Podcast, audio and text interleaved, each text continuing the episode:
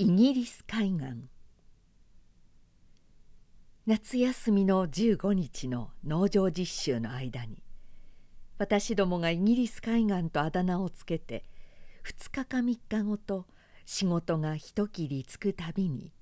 よく遊びに行ったところがありました。それは本当は海岸ではなくていかにも海岸の風をした川の岸です。北上川の西岸でした。東の仙人峠から東能を通り土沢を過ぎ北上山地を横切ってくる冷たい猿ヶ石川の北上川への落ち合いから少し下流の西岸でした。イギリス海岸には青白い業界室の泥岩が川に沿って随分広く露出しその南の端に立ちますと北の外れにいる人は小指の先よりもっと小さく見えました。ことにその泥炭層は川の水の増すたんびきれいに現れるものですから何とも言えず青白くさっぱりしていました。ところどころには水増しの時できた小さな壺穴の跡やまたそれがいくつも続いた浅い溝。それからあたんのかけらだの枯れた足切れだのが一列に並んでいて前の水増しの時にどこまで水が上がったかもわかるのでした。日が強く照る時は岩は乾いて真っ白に見え縦横に走ったひび割れもあり大きな帽子をかぶってその上をうつむいて歩くなら影帽子は黒く落ちましたし全くもうイギリスあたりの白亜の海岸を歩いているような気がするのでした。町の小学校でも石巻の近くの海岸に15日も生徒を連れて行きましたし隣の女学校でも臨海学校を始めていました。けれども私たちの学校ではそれはできなかったのです。ですから生まれるから北上の過酷の上流の方にばかりいた私たちにとってはどうしてもその白い泥岩層をイギリス海岸と呼びたかったのです。それに実際そこを海岸と呼ぶことは無法なことではなかったのです。なぜならそこは第三期と呼ばれる地質時代の終わりごろ確かにたびたび海の渚だったからでした。その証拠には第一にその泥岩は東の北上山地のへりから西の中央分水嶺の麓まで一枚の板のようになってずっと広がっていました。ただその大部分がその上に積もった鉱石の赤砂利や黒土それから中石の砂や粘土や何かに覆われて見えないだけの話でした。それはあちこちの川の岸や崖の足にはきっとこの泥岩が顔を出しているのでも分かりましたしまたところどころで掘り抜き井戸を掘ったりしますと。じきこの泥岩層にぶつかるのでもしれました。第二にこの泥岩は粘土と火山灰と混じったものでしかもその大部分は静かな水の中で沈んだものなことは明らかでした。例えばその岩には沈んでできた島のあること。木の枝や茎のかけらの埋もれていること。ところどころにいろいろな沼地に生える植物がもうよほど炭化して挟まっていること。また山の近くには細かい砂利のあること。ことに北上山地のへりにはところどころこの泥炭層の間に砂丘の跡らしいものが挟まっていることなどでしたそうしてみると今北上の平原になっているところは一度は細長い幅3里ばかりの大きなたまり水だったのです。ところが第三にそのたまり水が塩辛かった証拠もあったのです。それはやはり北上山地のへりの赤砂利から牡蠣や何か反感のところに出なければすまない貝殻の化石が出ました。そうしてみますと第3期の終わり頃それはあるいは今から560万年あるいは100万年を数えるかもしれません。その頃今の北上の平原にあたるところは細長い入海か寒湖でその水は割合浅く何万年の長い間には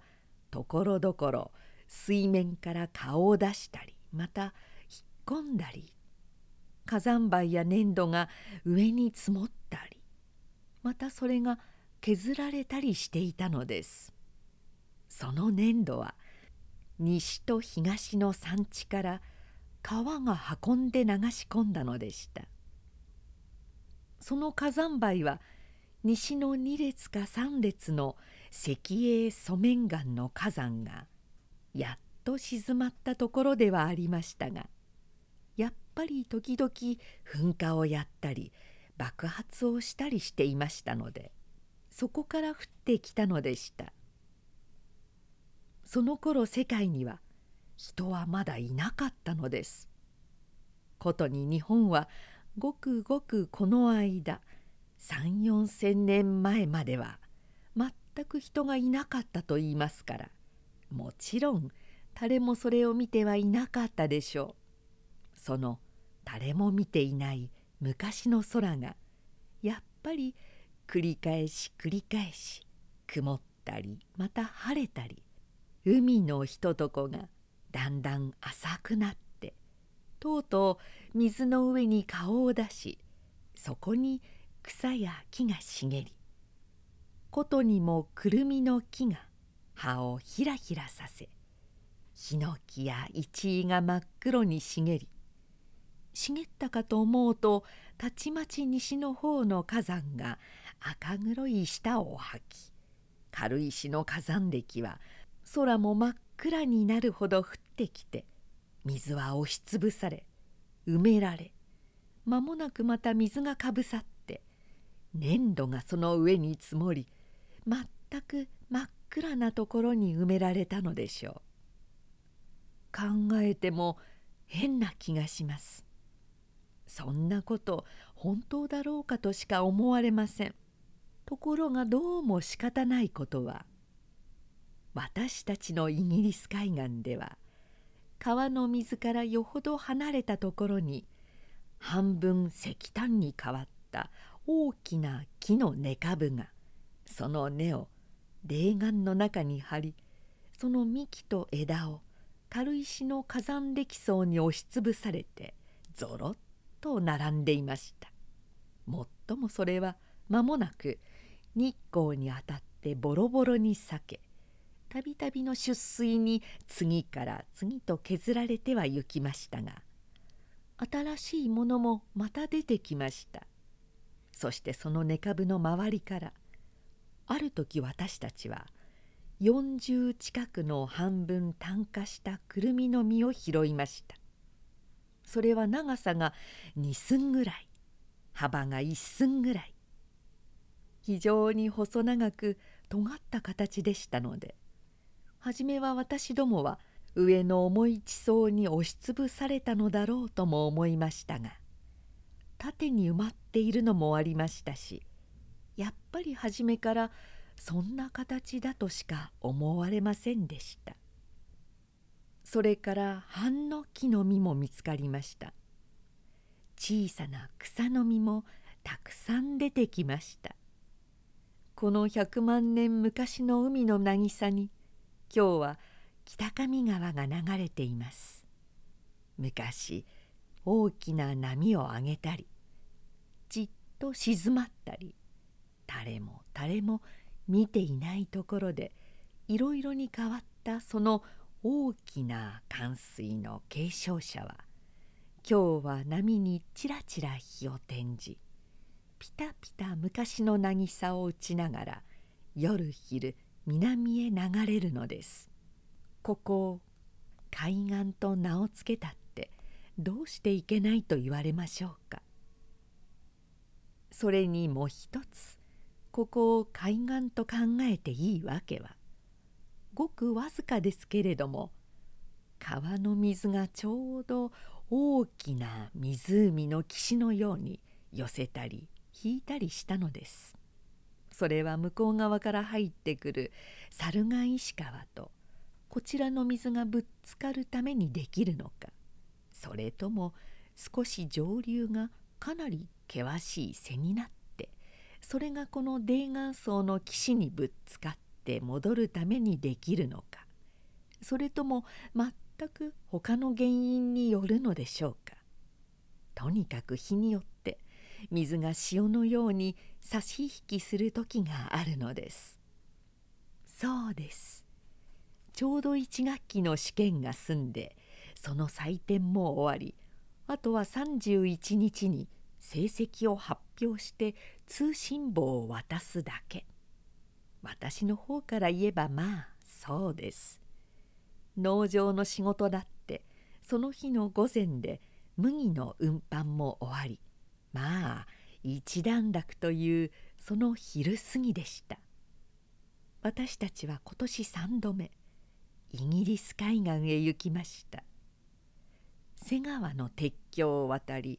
ごぼうや観覧が青白い葉の裏を翻す畑の間の細い道を通りました。道にはスズメの片びらが穂を出していっぱいにかぶさっていました。私たちはそこから製飯所の構内に入りました。製飯所の構内だということはもくもくした新しいカンナくずが敷かれ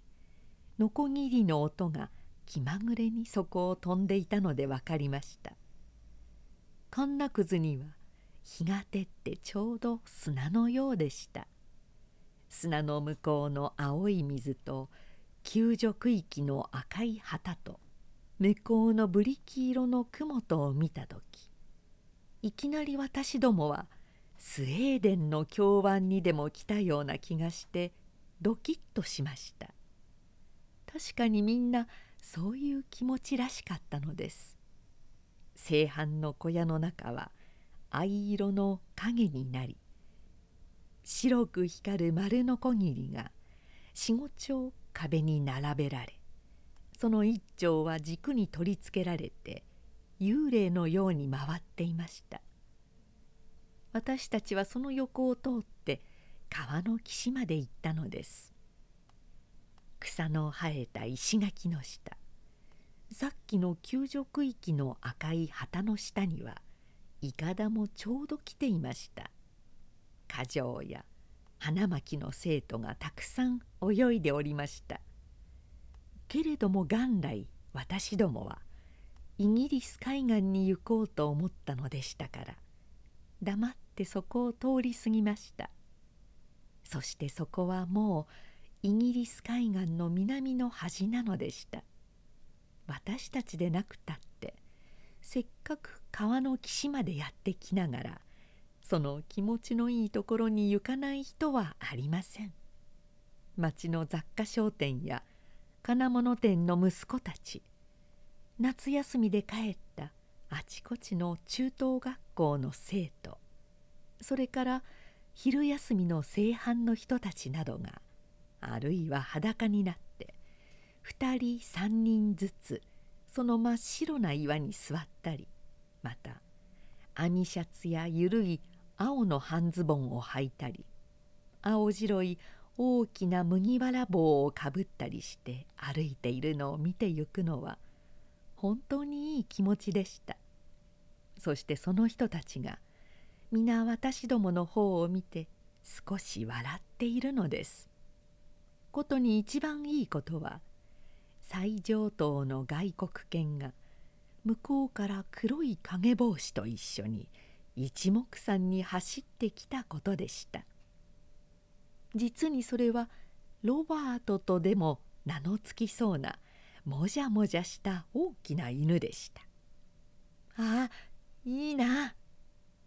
私どもは一度に叫びました。誰だって夏海岸へ遊びに行きたいと思わない人があるでしょうか。琴にも行けたらそしてさらわれて紡績工場などへ売られてあんまりひどい目に遭わないならフランスかイギリスかそういう遠いところへ行きたいと誰も思うのです。そういう遠いところへ行きたいと誰も思うのです。私たちは忙しく靴やズボンを脱ぎその冷たい少し濁った水へ次から次と飛び込みました。全くその水の濁りようと来たら素敵に高尚なもんでした。その水へ半分顔を浸して泳ぎながら横目で海岸の方を見ますと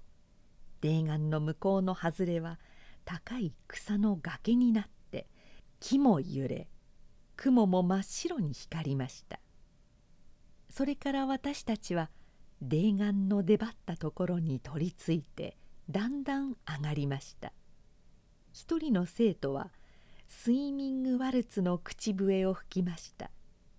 私たちの中では本当のオーケストラを見たものも聞いたことのあるものも少なかったのですからもちろんそれは町の用品屋の蓄音機から来たものですけれどもちょうどそのように冷たい水は流れたのです。私たちは泥岩層の上をあちこち歩きました。ところどころに壺穴の跡があってその中には小さな丸い砂利が入っていました。この砂利がこの壺穴を掘るのです。水がこの上を流れるでしょう。石が水の底でザラザラ動くでしょう。回ったりもするでしょう。だんだん岩が掘れてゆくのです。また赤い酸化鉄の沈んだ岩の裂け目に沿って層がずっと溝になってってくぼんだところもありました。それはたくさんの壺穴を連結してちょうどひょうたんをつないだように見えました。こういう溝は水の出るたんびにだんだん深くなるばかりです。なぜなら流されてゆく砂利はあまりこの高いところは通りません。溝の中ばかり転んでゆきます。溝は深くなる一方でしょう。水の中をご覧なさい。岩がたくさん縦の棒のようになっています。みんなこれです。あ騎兵だ騎兵だ。誰かが南を向いて叫びました。下流の真っ青な水の上に旭橋がくっきり黒く一列浮かびその欄干の間を白い上着を着た騎兵たちがぞろっと並んで行きました。馬の足並みがかげろうのようにちらちらちらちら光りました。それは一中隊ぐらいで鉄橋の上を行く汽車よりはもっと緩く小学校の遠足の列よりはもう少し早く。多分は中隊長らしい人を先頭にだんだん橋を渡って行きました「どこさ行くのだべ」水盤演習でしょう。白い上着を着ているしきっと裸馬だろう。こっちさ来るといいな。来るよきっと。大抵向こう岸のあの草の中から出てきます。兵隊だって誰だって気持ちのいいところへは来たいんだ。騎兵はだんだん橋を渡り最後の一人がポロッと光ってそれからみんな見えなくなりました。と思うとまたこっちのたもとから一人が楽でかけて行きました。私たちは黙っってそれを見送りました。けれども全く見えなくなるとそのこともだんだん忘れるものです。私たちはまた冷たい水に飛び込んで小さな湾になったところを泳ぎ回ったり岩の上を走ったりしました。誰かが岩の中に埋もれた小さな植物の根の周りに水酸化鉄の茶色な輪が何重も巡っているのを見つけました。それは初めからあちこちたくさんあったのです。どうしてこの輪出来だのっす？この出来方は難しいのです。硬質体のことをもう少し詳しくやってからでなければ分かりません。けれどもとにかくこれは電気の作用です。この輪はリーゼ玩具の輪と言います。実験室でもこさえられます。後で土壌の方でも説明します。腐食質伴奏というものも似たようなわけでできるのですから。私は毎日の実習で疲れていましたので長い説明が面倒くさくてこう答えました。それからしばらくたってふと私は川の向こう岸を見ました。背の高い2本の電信柱が互いに寄りかかるようにして一本の腕木で連ねられてありました。そのすぐ下の青い草の崖の上にまさしく一人のカーキ色の将校と大きな茶色の馬の頭とが出てきました「来た来たとうとうやってきた!」みんなは高く叫びました「水盤演習だ。向こう側へ行こう」こう言いながらその真っ白なイギリス海岸を上流に登りそこから向こう側へ泳いで行く人もたくさんありました。兵隊は一列になって崖を斜めに下り中には先に黒い鍵のついた長い竿を持った人もありました。間もなくみんなは向こう側の草の生えた河原に降り6列ばかりに横に並んで馬から降り将校の訓示を聞いていました。それがなかなか長かったのでこっち側にいる私たちは実際飽きてしまいました。いつになったら兵隊たちが皆馬のたてがみに取りついて泳いでこっちへ来るのやら。すっかり待ちあぐねてしまいました。さっき川を越えて見に行った人たちも浅瀬に立って将校の訓示を聞いていましたがそれもどうも面白くて聞いているようにも見えまたつまらなそうにも見えるのでした。潤んだ夏の雲の下です。そのうちとうとう2隻の船が川下からやってきて川の真ん中に止まりました。兵隊たちは一番端の列から馬を引いてだんだん川へ入りました。馬のひづめの底の砂利を踏む音と水のバチャバチャ跳ねる音とが遠くの遠くの夢の中からでも来るようにこっち岸の水の音を超えてやってきました。私たちは今にだんだん深いところへさえ来れば兵隊たちはたてがみに取りついて泳ぎ出すだろうと思って待っていました。ところが先頭の兵隊さんは船のところまでやってくるとぐるっと回ってまた向こうへ戻りました。みんなもそれに続きましたので列は一つの輪になりました。なんだ今日はただ馬を水に鳴らすためだ。私たちは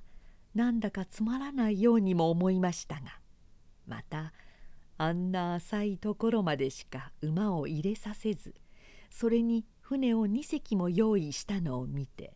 どこか大変力強い感じもしました。それから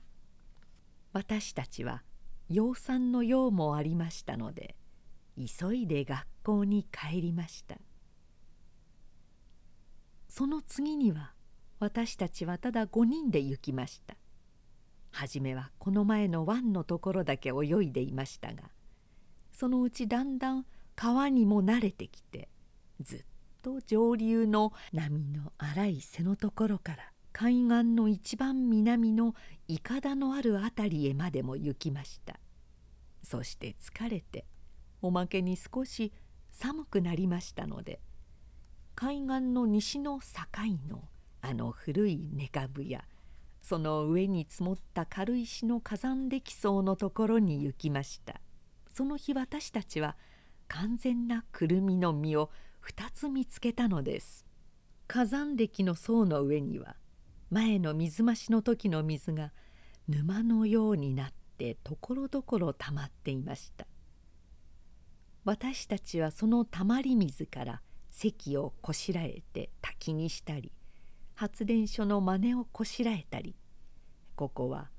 オーバーフローだの何の長いこと遊びました。その時あの下流の赤い旗の立っているところにいつも腕に赤い切れを巻きつけて裸に斑点だけ一枚着てみんなの泳ぐのを見ている三十ばかりの男が一丁の金手子を持って下流の方から遡ってくるのを見ました。その人は町から水泳で子供らの溺れるのを助けるために雇われてきているのでしたが何分暇に見えたのです。今日だって実際暇なもんだからああやって用もない金手子なんか担いで動かさなくてもいい途方もない大きな石を動かそうとしてみたりちょうど私どもが遊びにしている発電所の真似などを金手子まで使って本当にゴツゴツ岩を掘って不岸の層のたまり水を干そうとしたりしているのだと思うと私どもは実は少しおかしくなったのでした。ですからわざと真面目な顔をして「ここの水少し干した方がいいな金手子を貸しませんか?」というものもありましたするとその男は金手子でトントンあちこちついてみてから「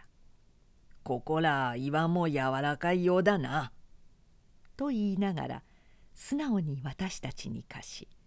自分はまた上流の波の荒いところに集まっている子供らの方へ行きました。すると子供らはその荒いブリキ色の波のこっち側で手を上げたり足を車屋さんのようにしたりみんなちりぢりに逃げるのでした。私どもは「ははああの男はやっぱりどこか足りないな。だから子供らが鬼のように怖がっているのだと思って遠くから笑って見ていました。さてその次の日も私たちはイギリス海岸に行きました。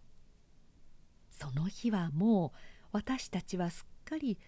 川の心持ちになれたつもりでどんどん上流の背の荒いところから飛び込みすっかり疲れるまで下流の方へ泳ぎました。下流で上がってはまた野蛮人のようにその白い岩の上を走ってきて上流の背に飛び込みました。それでもすっかり疲れてしまうとまた昨日の軽石層のたまり水のところに行きました。救助係はその日はもうちゃんとそこに来ていたのです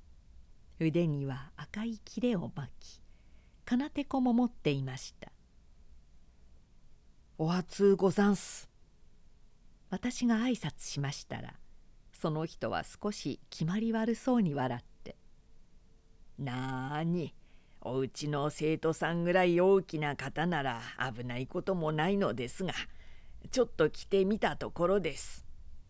というのでした。なるほど私たちの中で確かに泳げるものは本当に少なかったのです。もちろん何かの張り合いで誰かが溺れそうになった時間違いなくそれを救えるというぐらいのものは一人もありませんでしただんだん話してみるとこの人は随分よく私たちを考えていてくれたのです。救助区域はずっと下流のいかだのところなのですが私たちがこの気持ちよいイギリス海岸に来るのを止めるわけにもゆかず時々別の用のあるふりをしてきて見ていてくれたのです。もっと話しているうちに私はすっかり決まり悪くなってしまいました。なぜなら誰でも自分だけは賢く人のしていることは馬鹿げて見えるものですがその日そのイギリス海岸で私はつくづくそんな考えのいけないことを感じました。体を刺されるようにさえ思いました。裸になって生徒と一緒に白い岩の上に立っていましたがまるで太陽の白い光に責められるように思いました。まったくこの人は救助区域があんまり下流の方でとてもこのイギリス海岸まで手が及ばずそれにもかかわらず私たちをはじめみんなこっちへも来るしことに小さな子供らまでが何べん叱られてもあの危ない背のところに行っていてこの人の形を遠くから見ると逃げて土手の影や沢の半の木の後ろに隠れるものですから。この人は町へ行ってもう一人人を雇うか。そうでなかったら救助の部位を浮かべてもらいたいと話しているというのです。そうしてみると昨日あの大きな石を用もないのに動かそうとしたのもその部位の重りに使う心組みからだったのです。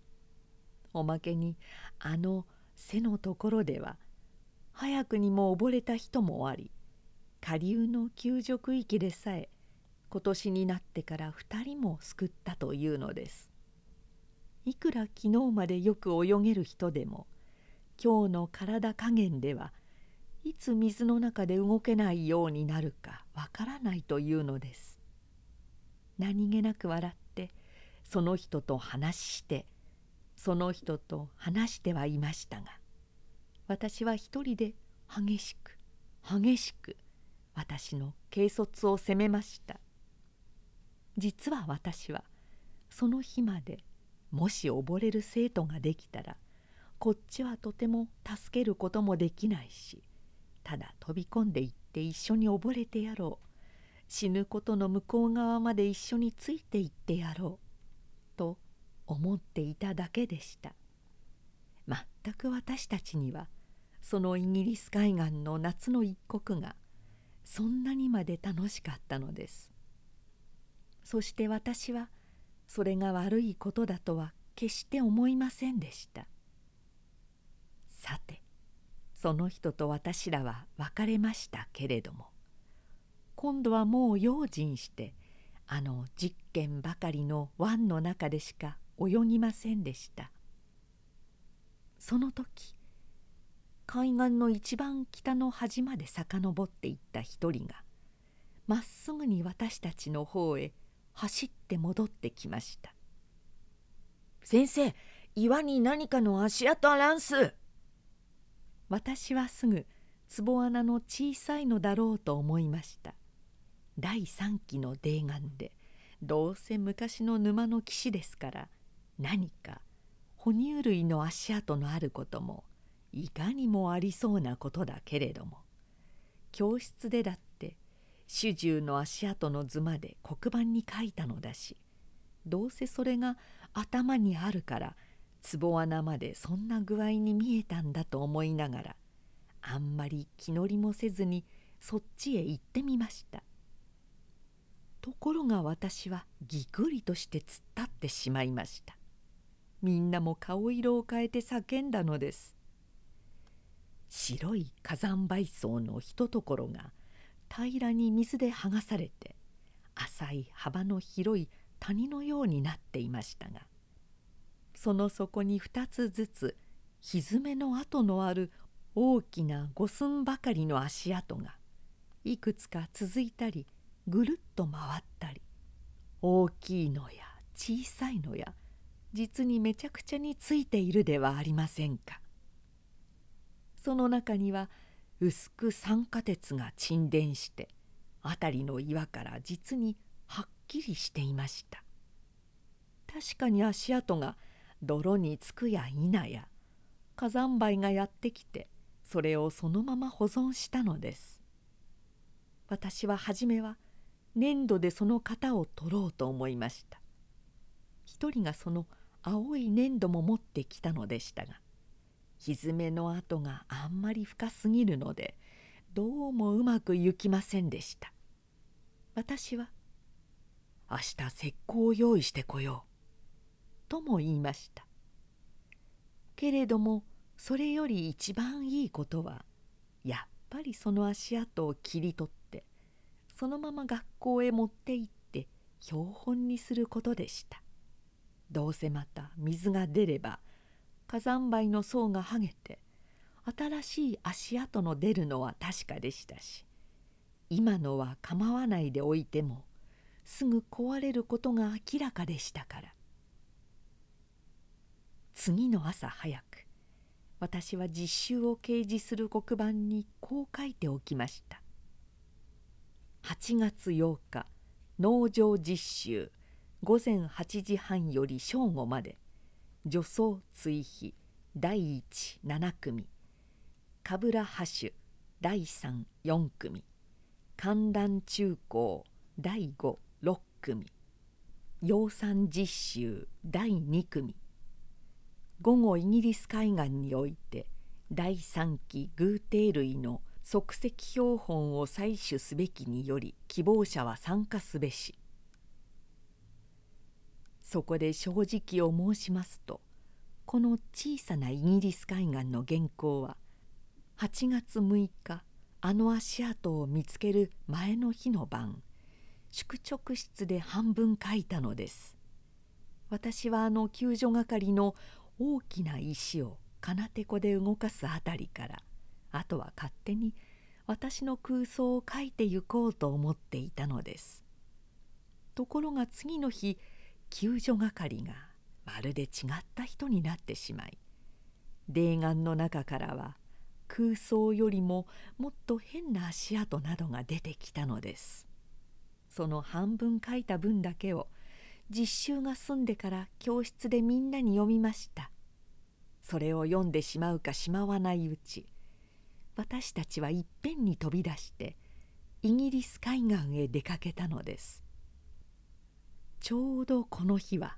校長も出張から帰ってきて学校に出ていました。黒板を見て笑っていました。それから眉を売るのが済んだら自分も行こうというのでした。私たちは新しい鋼鉄の三本具は一本と物差しや新聞紙などを持って出て行きました。海岸の入り口に来てみますと水はひどく濁っていましたし雨も少し降りそうでした。雲が大変険しかったのです。救助係に私は今日は少しのお礼をしようと思ってその支度もしてきたのでしたがその人はいつものところに見えませんでした。私たちはまっすぐにそのイギリス海岸を昨日のところに行きました。それから丁寧にあの怪しい化石を掘り始めました。気がついてみるとみんなは大抵ポケットに除草釜を持ってきているのでした。岩が大変柔らかでしたから大丈夫。それで削れる見当がついていたのでした。もうあちこちで掘り出されました。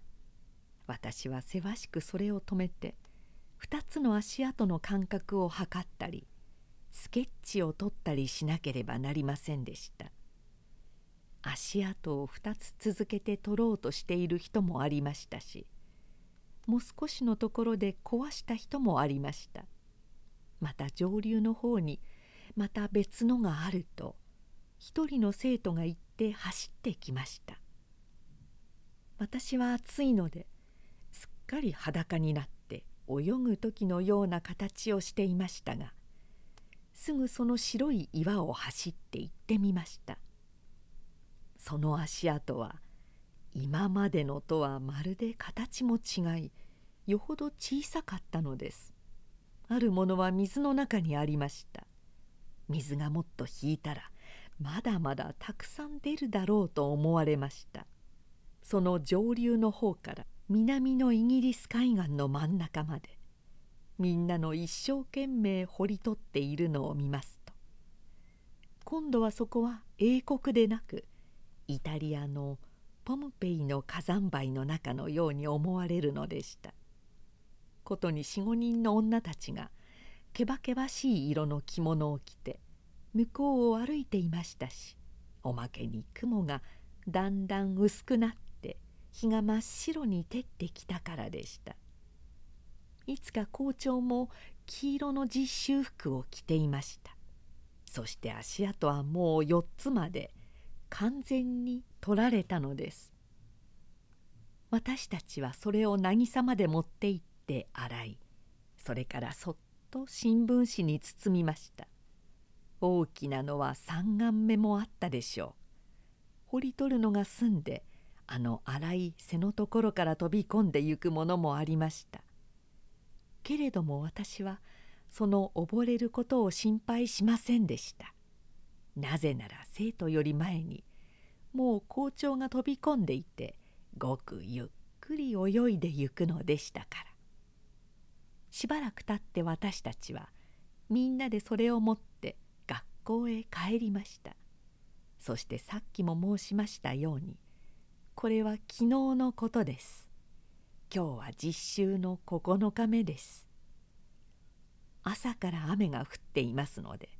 外の仕事はできません。うちの中で図を引いたりして遊ぼうと思うのです。これから私たちにはまだ麦こなしの仕事が残っています。天気が悪くてよく乾かないで困ります。麦こなしは乃木がえらえら体に入って大変つらい仕事です。百姓の仕事の中では一番嫌だとみんなが言います。この辺ではこの仕事を夏の病気とさえ言います。けれども全くそんなふうに考えてはすみません。私たちは